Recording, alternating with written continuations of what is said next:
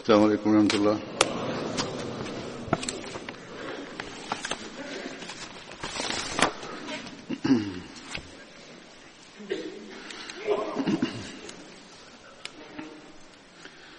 أشهد أن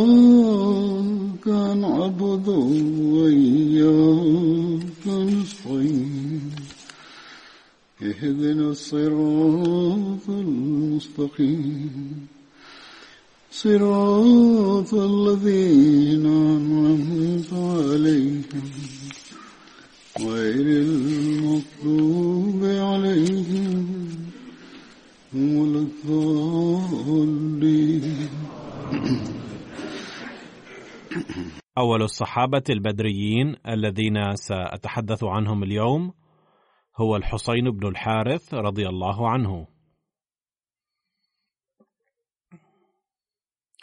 أمه سخيلة بنت خزاعي. كان من بني المطلب بن عبد مناف.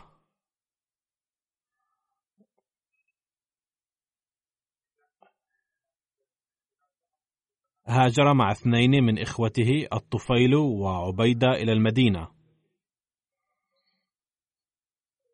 وكان في رفقتهم مصطح بن أثاثة وعباد بن مطلب. أقام في المدينة في بيت عبد الله بن سلمة العجلاني.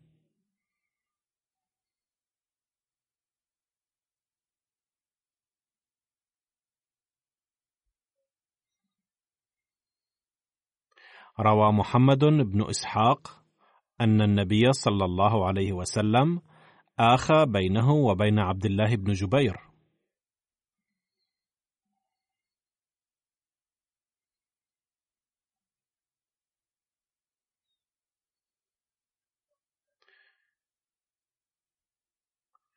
شهد الحسين بدرا وأحدا وسائر الغزوات مع النبي صلى الله عليه وسلم. كما شهد أخواه الطفيل وعبيدة غزوة بدر أيضا.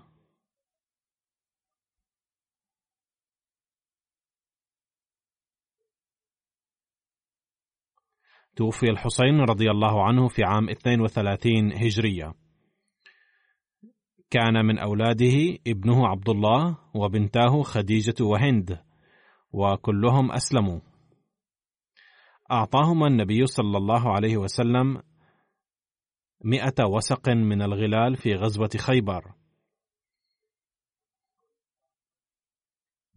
والوسق الواحد هو ستون صاعا. والصاع قدر الكيلو ضعفان ونصف.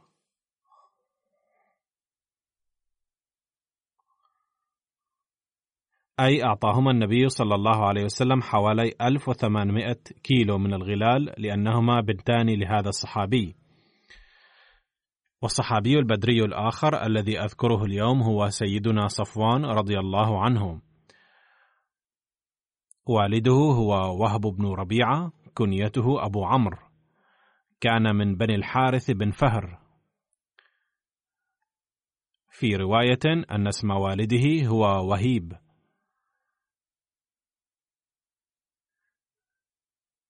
اسم أمه دعد بنت جحدم وكانت شهيرة بلقب البيضاء. ومن أجل ذلك كان صفوان يدعى ابن البيضاء. كان أخا لسهل وسهيل وهما غير سهل وسهيل اللذين اشترى النبي صلى الله عليه وسلم منهما الأرض لبناء المسجد النبوي. آخى النبي صلى الله عليه وسلم بين صفوان ورافع بن المعلى.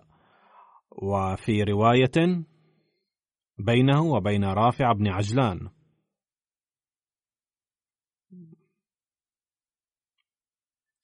هناك اختلاف في زمن وفاة صفوان فقال البعض كانت وفاته في غزوة بدر حيث استشهد بيد طعيمة بن عدي وفي رواية أنه لم يستشهد في غزوة بدر بل حضر كل الغزوات مع النبي صلى الله عليه وسلم. وفي رواية أن صفوان عاد إلى مكة بعد غزوة بدر وهاجر بعد فترة مرة أخرى. وفي رواية أنه بعد أن عاد إليها مكث فيها حتى فتحها.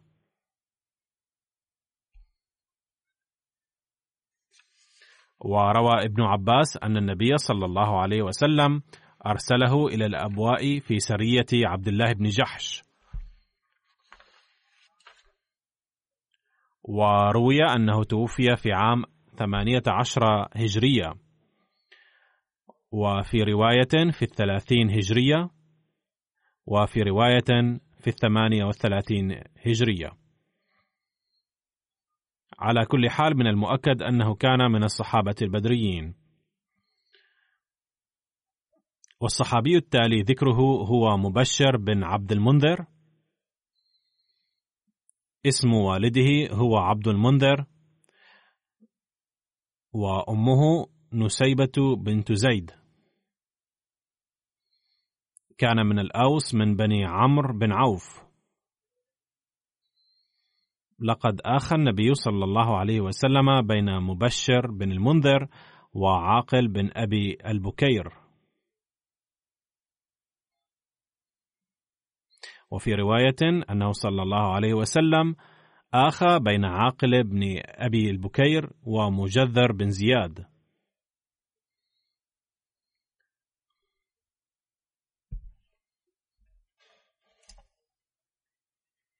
على كل حال قد حضر بدرا واستشهد فيها.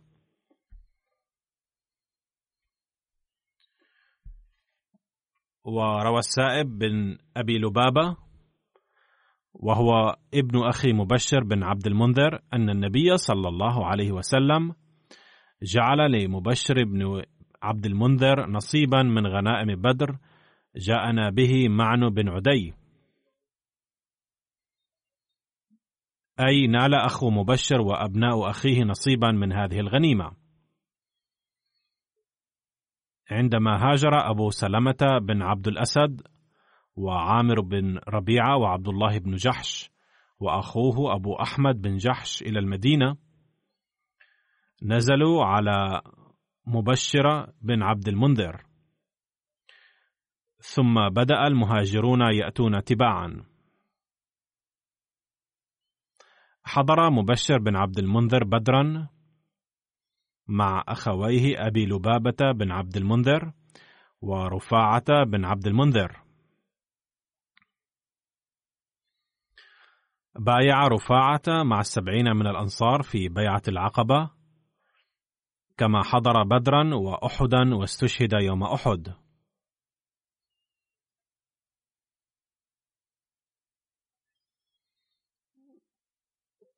خرج النبي صلى الله عليه وسلم لغزوة بدر ولما وصل إلى الروحاء وهي على بعد أربعين ميلا من المدينة.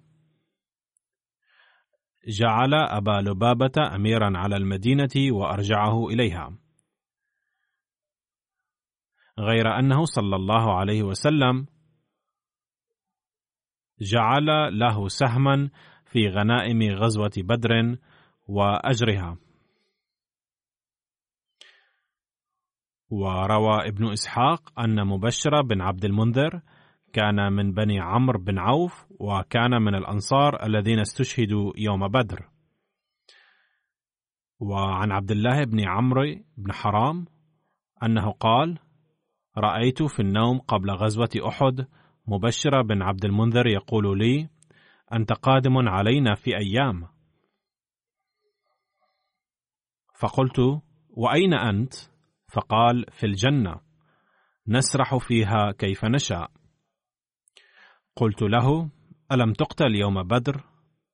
قال بلى ثم أحييت. ثم ذكر هذا الصحابي رؤياه للرسول صلى الله عليه وسلم فقال هذه الشهادة يا أبا جابر.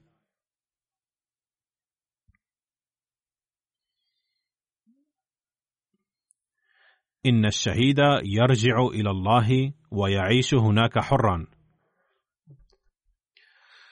وقال العلامة الزرقاني وهو يتحدث عن الصحابة الذين استشهدوا يوم بدر كان اثنان من هؤلاء من قبيلة الأوس.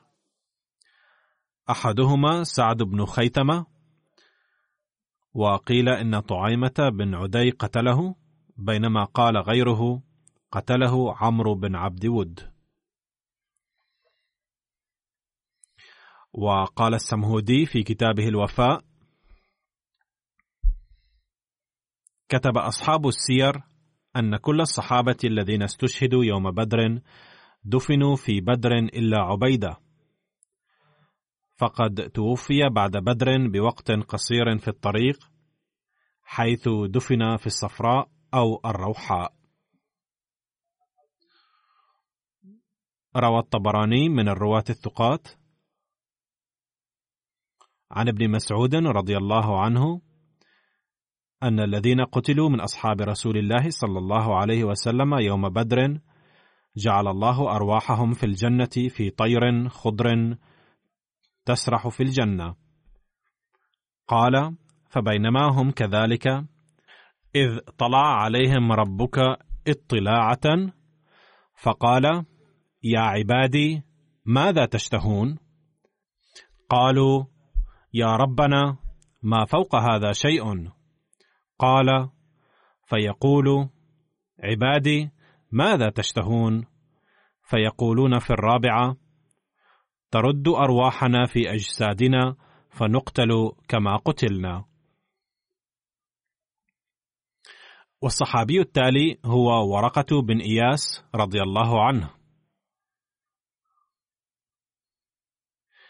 اختلفوا في اسمه فقالوا وظفه وودقة واسم أبيه إياس بن عمرو وهو أنصاري من بني لوذان بن غنم من الخزرج. وعن ابن إسحاق أنه قال شهد وأخواه ربيع وعمر بدرا.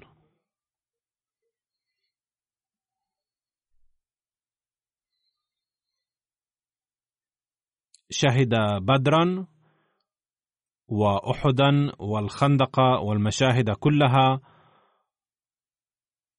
مع رسول الله صلى الله عليه وسلم وقتل يوم اليمامة شهيدا سنة اثنتي عشرة في خلافة أبي بكر الصديق رضي الله عنه.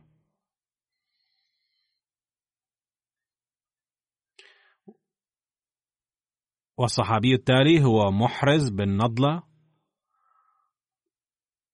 واسم والده نضلة بن عبد الله وقيل.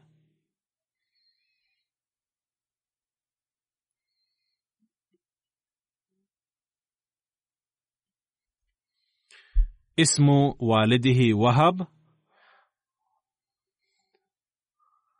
وكنيته أبو نضلة.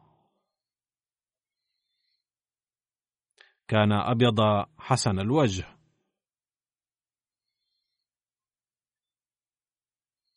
وكان يلقب بالفهيرة ويعرف بالأخرم أيضا.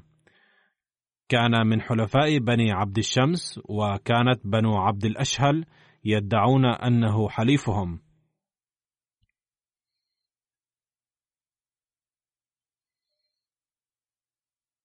كان من بني غنم بن دودان الذين أسلموا في مكة. وقد أوعبوا إلى المدينة مع رسول الله صلى الله عليه وسلم هجرة. رجالهم ونساؤهم.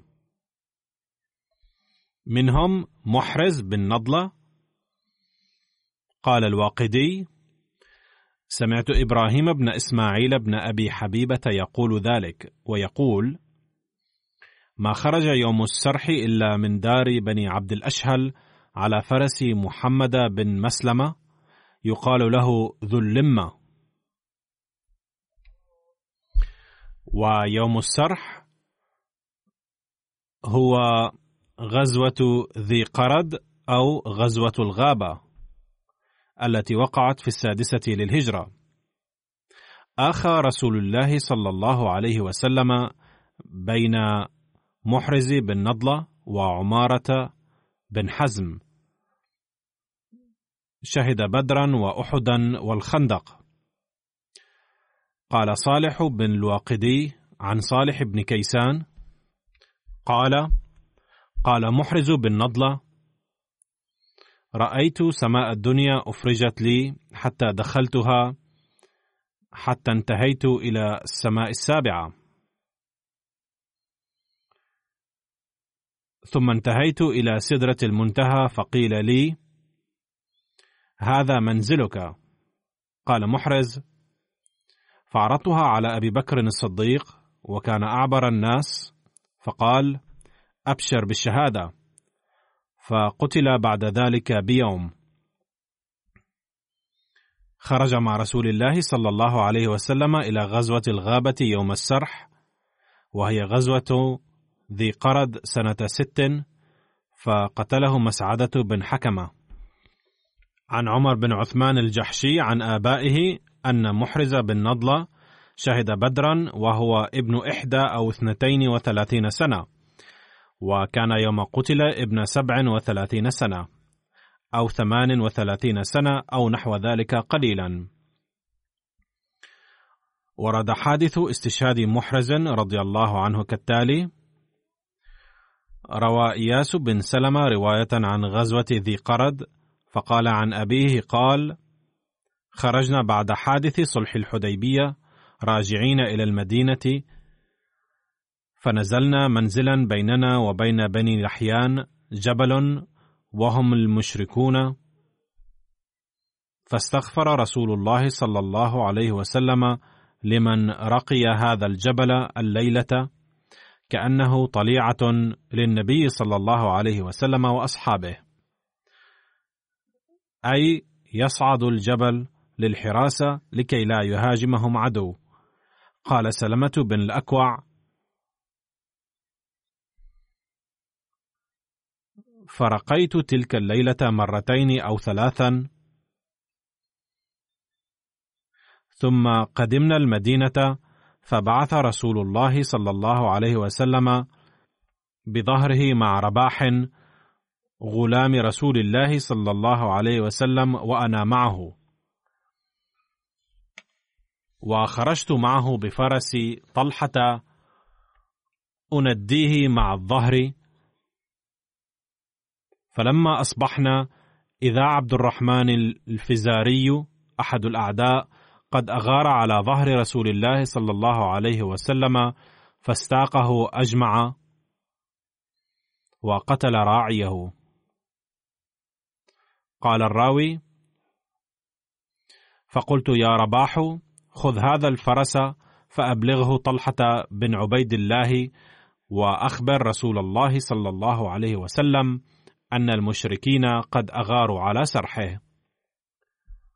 قال: ثم قمت على أكمة فاستقبلت المدينة فناديت ثلاثا: يا صباحاه كان العرب يقولون هذه الكلمة حين كان عدو أو ناهب أو مهاجم يهاجم صباحا وكأنهم ينادون ويستغيثون بصوت مرتفع لكي يأتيهم الحلفاء فورا.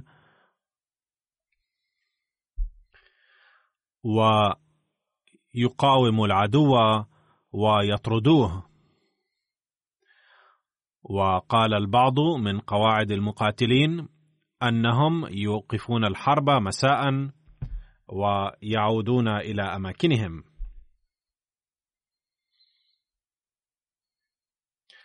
وفي الصباح التالي يتم توجيه المقاتلين أن الصباح قد أتى فاستعدوا للقتال. هذا من لغات الحديث. قال ثم خرجت في آثار القوم أرميهم بالنبل وأرتجز أقول أنا ابن الأكوع واليوم يوم الرضع.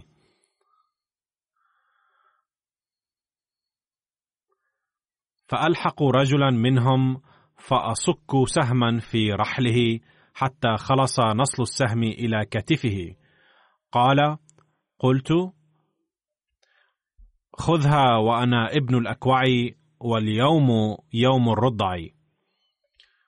قال فوالله ما زلت أرميهم وأعقر بهم فإذا رجع إلي فارس أتيت شجرة فجلست في أصلها ثم رميته فعقرت به حتى إذا تضايق الجبل فدخلوا في تضايقه. علوت الجبل فجعلت أرديهم بالحجارة. قال فما زلت كذلك أتبعهم حتى ما خلق الله من بعير من ظهر رسول الله صلى الله عليه وسلم إلا خلفته وراء ظهري. وخلوا بيني وبينه ثم اتبعتهم أرميهم حتى ألقوا أكثر من ثلاثين بردة وثلاثين رمحا يستخفون.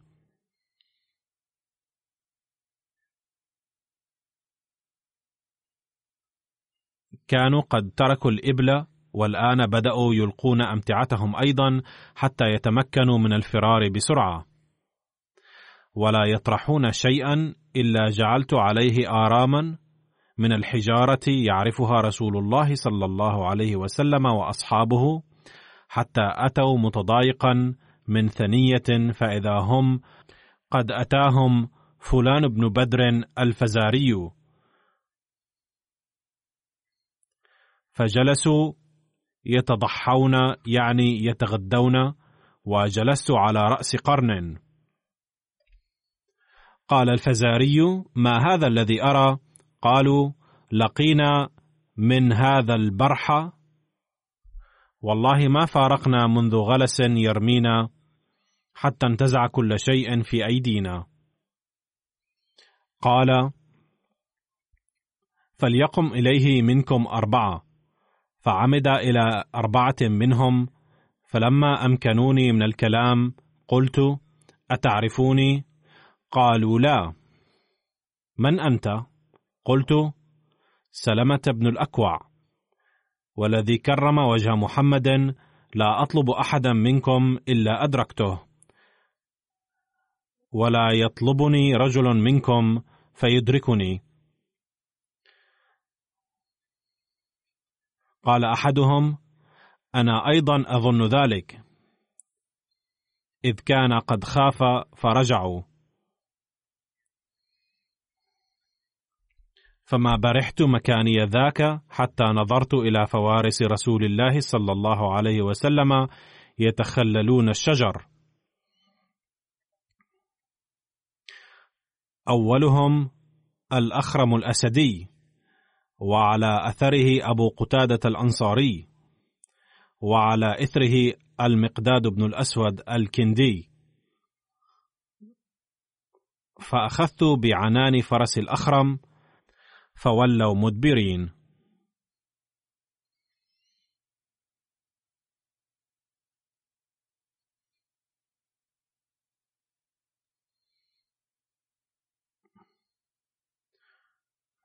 أرى أن هنا إبهاما وأرى أن المراد منهم أولئك الذين كانوا يأكلون جالسين. فحين لاحظوا أن هؤلاء قد اقتربوا جدا ولوا مدبرين. فقلت يا أخرم احذرهم لا يقتطعوك حتى يلحق بنا رسول الله وأصحابه. فقال يا سلمه إن كنت تؤمن بالله واليوم الآخر وتعلم أن الجنة حق وأن النار حق فلا تحل بيني وبين الشهادة. فخليته فالتقى هو وعبد الرحمن فعقر الأخرم بعبد الرحمن فرسه فطعنه أي أخرم أي محرز فأرداه شهيدا. ثم تحول عبد الرحمن على فرسه للعودة إلى أصحابه. لكن أبا قتادة الذي كان يأتي برفقة النبي صلى الله عليه وسلم لاحقه فطعنه وقتله.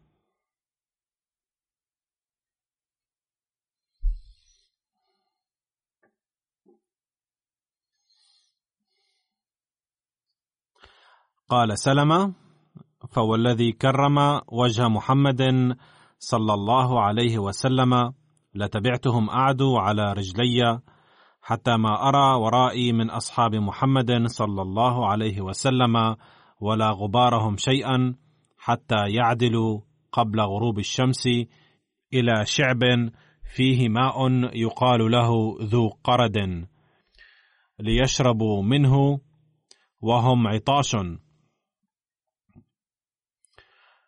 قال فنظروا إلي أعدوا وراءهم فخليتهم عنه يعني أجليتهم عنه فما ذاقوا منه قطرة. قال ويخرجون فيشتدون في ثنية. قال فأعدوا فالحق رجلا منهم فأصكه بسهم في نغض كتفه قال قلت خذها وأنا ابن الأكوع واليوم يوم الرضع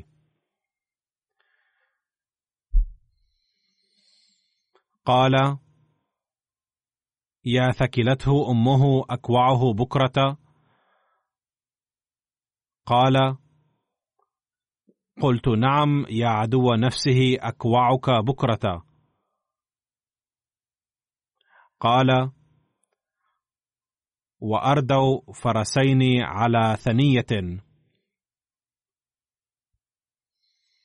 قال فجئت بهما أسوقهما إلى رسول الله صلى الله عليه وسلم. قال ولحقني عامر بسطيحة فيها مذقة من لبن وسطيحة فيها ماء. فتوضأت وشربت ثم أتيت رسول الله صلى الله عليه وسلم وهو على الماء الذي حلأتهم عنه. فإذا رسول الله صلى الله عليه وسلم قد أخذ تلك الإبل وكل شيء استنقذته من المشركين وكل رمح وبردة وإذا بلال نحر ناقة من الإبل الذي استنقذت من القوم وإذا هو يشوي لرسول الله صلى الله عليه وسلم من كبدها وسنامها. قال قلت يا رسول الله خلني فأنتخب من القوم مئة رجل فأتبع القوم فلا يبقى منهم مخبر إلا قتلته. قال فضحك رسول الله صلى الله عليه وسلم حتى بدت نواجذه في ضوء النار فقال يا سلمه أتراك كنت فاعلا؟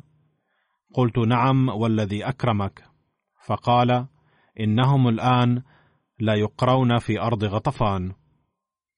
وفي رواية أخرى أن حضرة سلمة بن الأكوع حين استأذن النبي صلى الله عليه وسلم في ملاحقة المشركين من جديد قال صلى الله عليه وسلم يا ابن الأكوع ملكت فاسجع. أي قد غلبت فاتركهم واعف عنهم فلا داعي لملاحقتهم وقتلهم. ففي هذا الحدث أسوة لنا إذ ظل رضي الله عنه يقاتل وحده ثم حين جاء حضرة محرز وهاجمهم أيضا قتلوه. حيث أول مرة كان سلمة رضي الله عنه قد أخذ بعنان فرسه. كانوا قد تولوا ونجا محرز رضي الله عنه لكنهم حين أعادوا الكرة أردي حضرة محرز شهيدا فهذا حدث شهادته. وفي الوقت نفسه ندرك كم كان حضرة بن الأكوع شجاعا وخبيرا بفنون الحرب ونرى كيف استعاد المتاع من النصابين. وأهم درس أنه حين استأذن النبي صلى الله عليه وسلم في ملاحقتهم للقتل قال النبي صلى الله عليه وسلم دعهم فما دمت قد استعدت المتاع فلا داعي لملاحقتهم. فأسوة النبي صلى الله عليه وسلم هذه لجديرة بالانتباه حيث لم يكن يقصد القتل والإغارة. فحين استعاد المتاع من أولئك النصابين المهاجمين وهم هربوا وأصيب بعضهم فلم يسمح بملاحقتهم ولم يصر على القضاء عليهم. باختصار حين كان النبي صلى الله عليه وسلم يتكلم مع الصحابة عن هذه الأمور جاء رجل من غطفان فقال نحر لهم فلان جزورا. فلما كشفوا جلدها رأوا غبارا فقالوا أتاكم القوم فخرجوا هاربين فلما أصبحنا قال رسول الله صلى الله عليه وسلم كان خير فرساننا اليوم أبو قتادة وخير رجالتنا سلمة. يقول ابن الأكوع رضي الله عنه أعطاني رسول الله صلى الله عليه وسلم سهمين سهم الفارس وسهم الراجل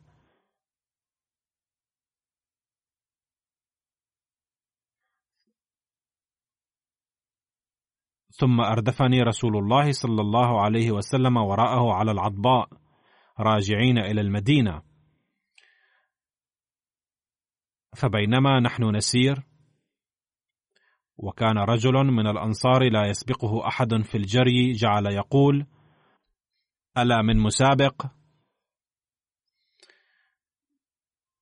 الجدير بالملاحظة هنا أن الصحابة رغم القتال ومضايقة العدو كانوا يهيئون لأنفسهم فرص المرح واللعب أيضا وكانوا يتحدون بعضهم بعضا التحديات الخفيفة ليمضي الوقت بسهولة وليخف الضغط المستمر الذي كانوا يواجهونه من قبل العدو. على اية حال جاء في الرواية فجعل يقول ألا من مسابق؟ فقال ذاك مرارا. فلما سمعته قلت أما تكرم كريما ولا تهاب شريفا؟ قال لا إلا رسول الله صلى الله عليه وسلم.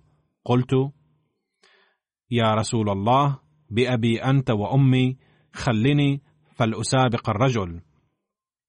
قال إن شئت. قلت أذهب. فطفر عن راحلته وثنيت رجلي فطفرت عن الناقة ثم ارتبطت عليه شرفا أو شرفين. يعني استبقيت نفسي ثم عدوت حتى ألحقه فأصك بين كتفيه بيدي. وقلت سبقتك والله. فضحك وقال والله إن أظن. فسبقته حتى قدمنا المدينة فلم نلبث إلا ثلاثا حتى خرجنا إلى خيبر. وقد ورد تفصيل هذه الغزوة في تاريخ الطبري كما يلي عن عاصم بن عمرو بن قتادة أن أول فارس لحق بالقوم.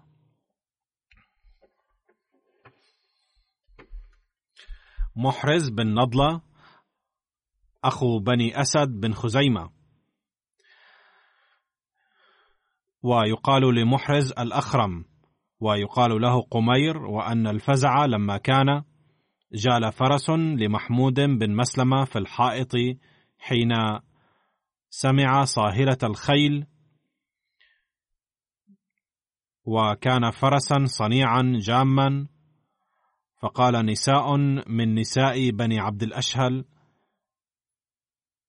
حين رأى الفرس يجول في الحائط بجذع من نخل هو مربوط به. يا قمير هل لك في أن تركب هذا الفرس؟ فإنه كما ترى. ثم تلحق برسول الله صلى الله عليه وسلم وبالمسلمين. قال نعم فأعطيني إياه. فخرج عليه فلم ينشب أن بذى الخيل بجمامه. حتى أدرك القوم فوقف لهم بين أيديهم. ثم قال قفوا معشر اللكيعه حتى يلحق بكم من ورائكم من أدباركم من المهاجرين والأنصار. قال وحمل عليه رجل منهم فقتله وجال الفرس فلم يقدروا عليه حتى وقف على آريه في بني عبد الأشهل. فلم يقتل من المسلمين غيره. وفي رواية مسلم أن اسم هذا الصحابي محمد بن مسلمة. وكان اسم فرس محمود ذا اللمة. وفي رواية أخرى أن محرزا بن نضلة إنما كان على فرس لعكاشة بن محصن يقال له الجناح. فقتل محرز واستلب الجناح. سار رسول الله صلى الله عليه وسلم حتى نزل بالجبل من ذي قرد وتلاحق به الناس فنزل رسول الله صلى الله عليه وسلم وأقام عليه يوما وليلة فقال له سلمة بن الأكوع يا رسول الله لو سرحتني في مئة رجل لاستنقذت بقية السرح وأخذت بأعناق القوم. فقال رسول الله صلى الله عليه وسلم فيما بلغني أنهم الآن لا يغبقون في غطفان. وقسم رسول الله صلى الله عليه وسلم في أصحابه في كل مئة جزورا فأقاموا عليها. ثم رجع رسول الله صلى الله عليه وسلم قافلا حتى قدم المدينة ولم يتعرض لهم ولم يقتل هناك إلا محرز. وفي رواية أنه كان أول قتيل من الفرسان كما جاء في رواية وردت قبل قليل. والصحابي الآخر هو سويبط بن حرملة وقيل سويبط بن سعد بن حرملة وصليط بن حرملة أيضا. كان من بني عبد الدار وأمه هنيدة. وكان من أوائل المسلمين. وقد صنفه كثير من كتاب السير في المهاجرين إلى الحبشة.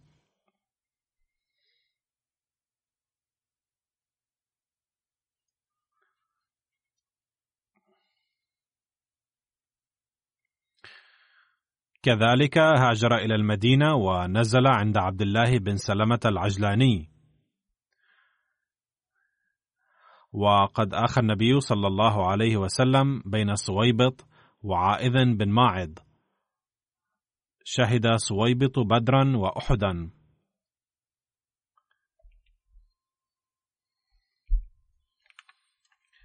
عن أم سلمة قالت خرج أبو بكر في تجارة إلى بصرى قبل وفاة النبي صلى الله عليه وسلم ومعه نعيمان وصويبط بن حرملة. وكانا شهدا بدرا.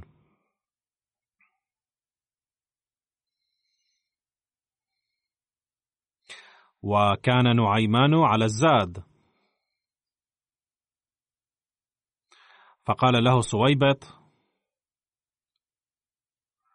وكان رجلا مزاحا. أطعمني. فقال لا حتى يجيء أبو بكر. فقال أما أني لأغيظنك. قال فمروا بقوم فقال لهم صويبط أتشترون مني عبدا لي؟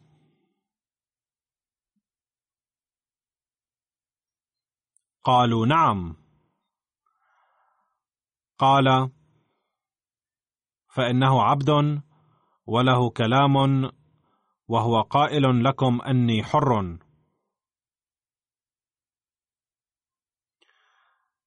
فإن كنتم إذا قال لكم هذه المقالة تركتموه فلا تفسدوا علي عبدي.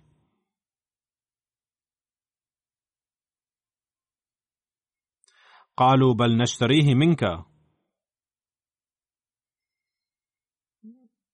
قال فاشتروه بعشر قلائص. قال فجاءوا فوضعوا في عنقه عمامة أو حبلا. فقال نعيمان إن هذا يستهزئ بكم وإني حر لست بعبد. قالوا قد أخبرنا بخبرك. قال فانهضوا به. قال فجاء أبو بكر فأخبروه فأتبعهم فرد عليهم القلائص وأخذه. فلما قدموا على النبي صلى الله عليه وسلم أخبروه فضحك النبي صلى الله عليه وسلم منها هو وأصحابه حولا. على أي حال الحدث المذكور قد ورد في بعض الكتب بهذا الاختلاف أن نعيمان هو الذي باع وليس سويبطا. بعد ذكر الصحابة أريد أن أتحدث باختصار عن وحي المسيح الموعود عليه السلام وسع مكانك. لقد تلقى حضرته عليه السلام هذا الوحي في أوقات مختلفة. ويقول حضرته عليه السلام عن أول ما أوحى الله تعالى إليه هذا الوحي أنه في ذلك الوقت لم يكن يأتي إلى مجلسه أكثر من اثنين أو ثلاثة أشخاص. ولم يكن أحد يعرفه. ثم نزل عليه هذا الوحي مع الإلهامات الأخرى مرارا. ومعناه وسع أماكنك. والإمكانات الأخرى التي نزلت معه تتضمن بشارات وأفضالا إلهية متنوعة. عندما يأمر الله تعالى أنبياءه وحيا فهذا يعني أن الله تعالى سوف يؤيدهم وينصرهم ويهيئ لهم الأسباب التي تؤدي إلى تحقق هذا الأمر وإتمامه. هذا ما جربناه مرارا. وتاريخ الجماعة يشهد لنا كيف حقق الله تعالى هذا الوحي بكل عظمة وشوكة ولا يزال يحققه. ويرينا نحن خدام المسيح الموعود عليه السلام مشاهد تحقق هذا الوحي في أوقات مختلفة. إن وحي الله تعالى للمسيح الموعود عليه السلام وأمر الله تعالى له بفعل شيء ما أو إنباؤه عن حدوث أمر ما في الحقيقة بشارة لتحقق نشر الإسلام ورقيه بواسطة حضرته عليه السلام.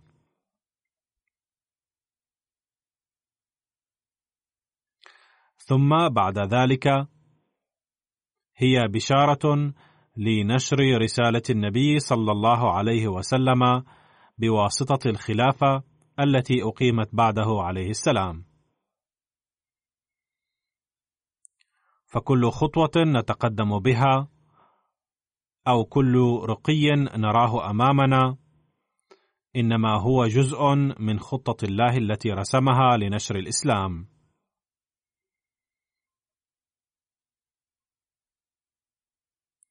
بعد هذه المقدمة أعود إلى وحي المسيح الموعود عليه السلام. هذا أي وسع مكانك. بعد هجرة الخلافة إلى بريطانيا مع انتشار الجماعة توسع مكان الجماعة في بريطانيا وأوروبا وفي أمريكا وأفريقيا وفي بلاد العالم الأخرى أيضا. بحيث أعطانا الله تعالى أماكن كثيرة.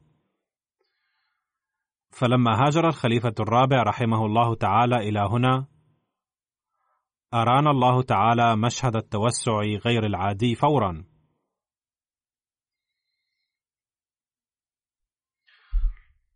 إذ وفقت الجماعة لشراء أرض بمساحة 25 دنما التي سميت بإسلام أباد. ثم أضيفت إليها ست دنمات أخرى.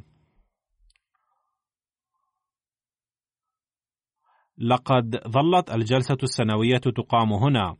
كما كان هناك سكن لبعض العاملين في الجماعة والواقفين حياتهم.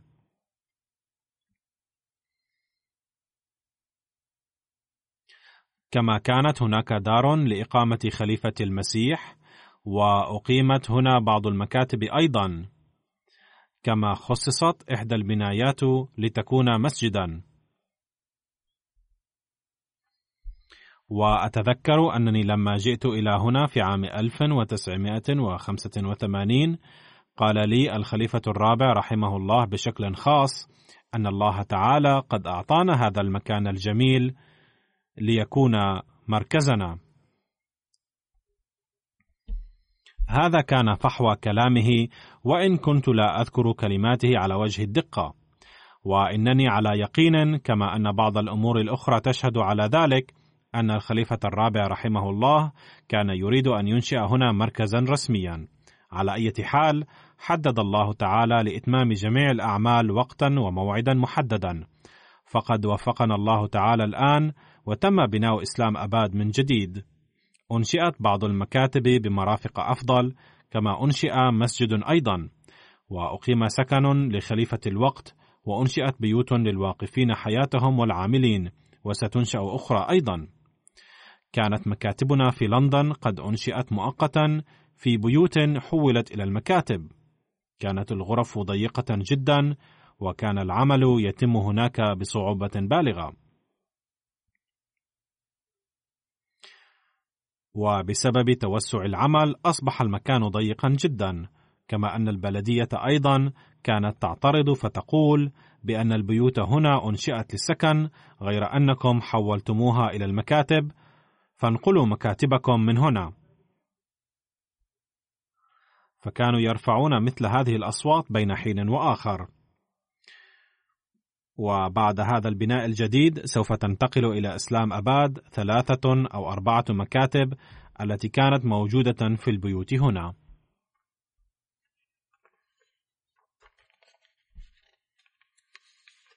إضافة إلى مشروع البناء في إسلام أباد، هيأ الله تعالى للجماعة في بلدة فارنم بناية كبيرة ذات طابقين تقع على بعد ثلاثة أميال، حيث تعمل مطبعة الجماعة وبعض المكاتب أيضا. ثم وفق الله تعالى مجلس خدام الأحمدية لشراء بناية كبيرة في نفس المنطقة. وقبل هذا وفق الله تعالى لشراء مكان للجلسة السنوية أي حديقة المهدي وهو أيضا يقع قريبا من هنا ومساحته أزيد من 200 دنم ثم إن الجامعة الأحمدية التي كانت في لندن سابقا قد انتقلت من هنا لأن الله تعالى قد أعطانا مكانها الحالي بمرافق وأجواء أفضل وبثمن أقل بكثير. وهي ثلاثون دنما من الأراضي أيضا. وكل هذه الأماكن تقع على بعد مسافة عشرة أو عشرين دقيقة بالسيارة. لم تكن هناك ثمة خطة لشراء هذه الأماكن كلها قرب مشروع بناء إسلام أباد. بل هي خطة إلهية بحيث اجتمعت كل هذه الأماكن في منطقة واحدة وعلى مسافات متقاربة. ولقد هيأ الله تعالى قرب هذا المركز الأمور الضرورية الأخرى أيضا. وكان من الضروري أن تكون الجامعة الأحمدية أيضا قريبة منه. أدعو الله تعالى أن يجعل اجتماع هذه الأماكن في منطقة واحدة مباركا من كل النواحي. لقد تم الآن بناء سكن خليفة الوقت والمكاتب وغيرها في إسلام آباد واكتمل بناء المسجد أيضا لذلك فإنني سأنتقل من لندن إلى إسلام أباد بإذن الله في غضون أيام قليلة. أدعو الله تعالى أن يكون السكن بعد انتقالي إلى هناك مباركا من كل النواحي، وأن يمن الله تعالى بأفضاله على الدوام، ويوسع أعمال التبليغ بالإسلام أكثر من ذي قبل من إسلام أباد. و وألا يكون الوحي وسع مكانك موجبا للتوسع المكاني فحسب بل يكون ذريعة للتوسع في إكمال خطط الله تعالى وهنا أود أن أوضح أن جيران مسجد الفضل كانوا يشكون دوما من الضيق بسبب كثرة ورود الأحمديين وازدياد حركة المرور وإيقاف السيارات لذلك حاولوا ألا تعطوا لدى مجيئكم للصلوات وغيرها أية فرصة للشكوى لجيران هذا المكان الجديد أي إسلام أباد. لا شك أن الأحمديين حول هذا المكان سيأتون إليه ولكن عليهم أن يتقيدوا بقوانين المرور ويراعوا الحيطة أما بالنسبة إلى صلاة الجمعة فسأصلي صلاة الجمعة عموما هنا في مسجد بيت الفتوح. ولقد قلت لأمير الجماعة في بريطانيا أن يقوم بوضع خطة مناسبة ويخبر أفراد الجماعة وفروع الجماعة التي يمكن لها أداء صلاة الجمعة في إسلام آباد. فمن يبلغون من أمير الجماعة فلهم أن يؤدوا صلاة الجمعة في إسلام أباد. إن الأحمديين في عشرين ميلا حول إسلام أباد يستطيعون أن يجتمعوا هناك ويصلوا الجمعة على أي حال سيتلقى رؤساء فروع الجماعة تفصيل هذا الأمر من قبل أمير الجماعة. أما من يسكنون على بعد عشرين ميلا من إسلام أباد فسيعرفون أيضا من منهم سيصلي الجمعة هناك. وما هي الفروع التي يمكنها المجيء إلى إسلام أباد؟ وسيعرفون كيف يتم التنسيق بينها. على أي حال أقول لكم مرة أخرى أن تدعوا الله تعالى ليبارك في هذا المشروع ويبارك الانتقال إلى هناك من كل النواحي والجوانب. آمين.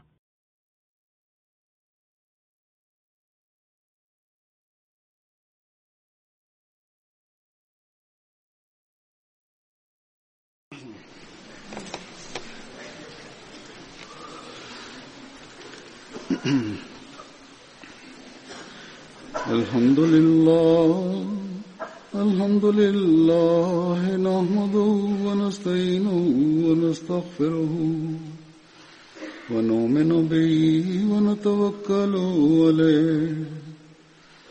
ونعوذ بالله من شرور أنفسنا ومن سيئات أعمالنا. من يهده الله فلا مضل له ومن يضلل فلا هادي له. ونشهد أن لا إله إلا الله ونشهد أن محمدا عبده ورسوله. عباد الله رحمكم الله.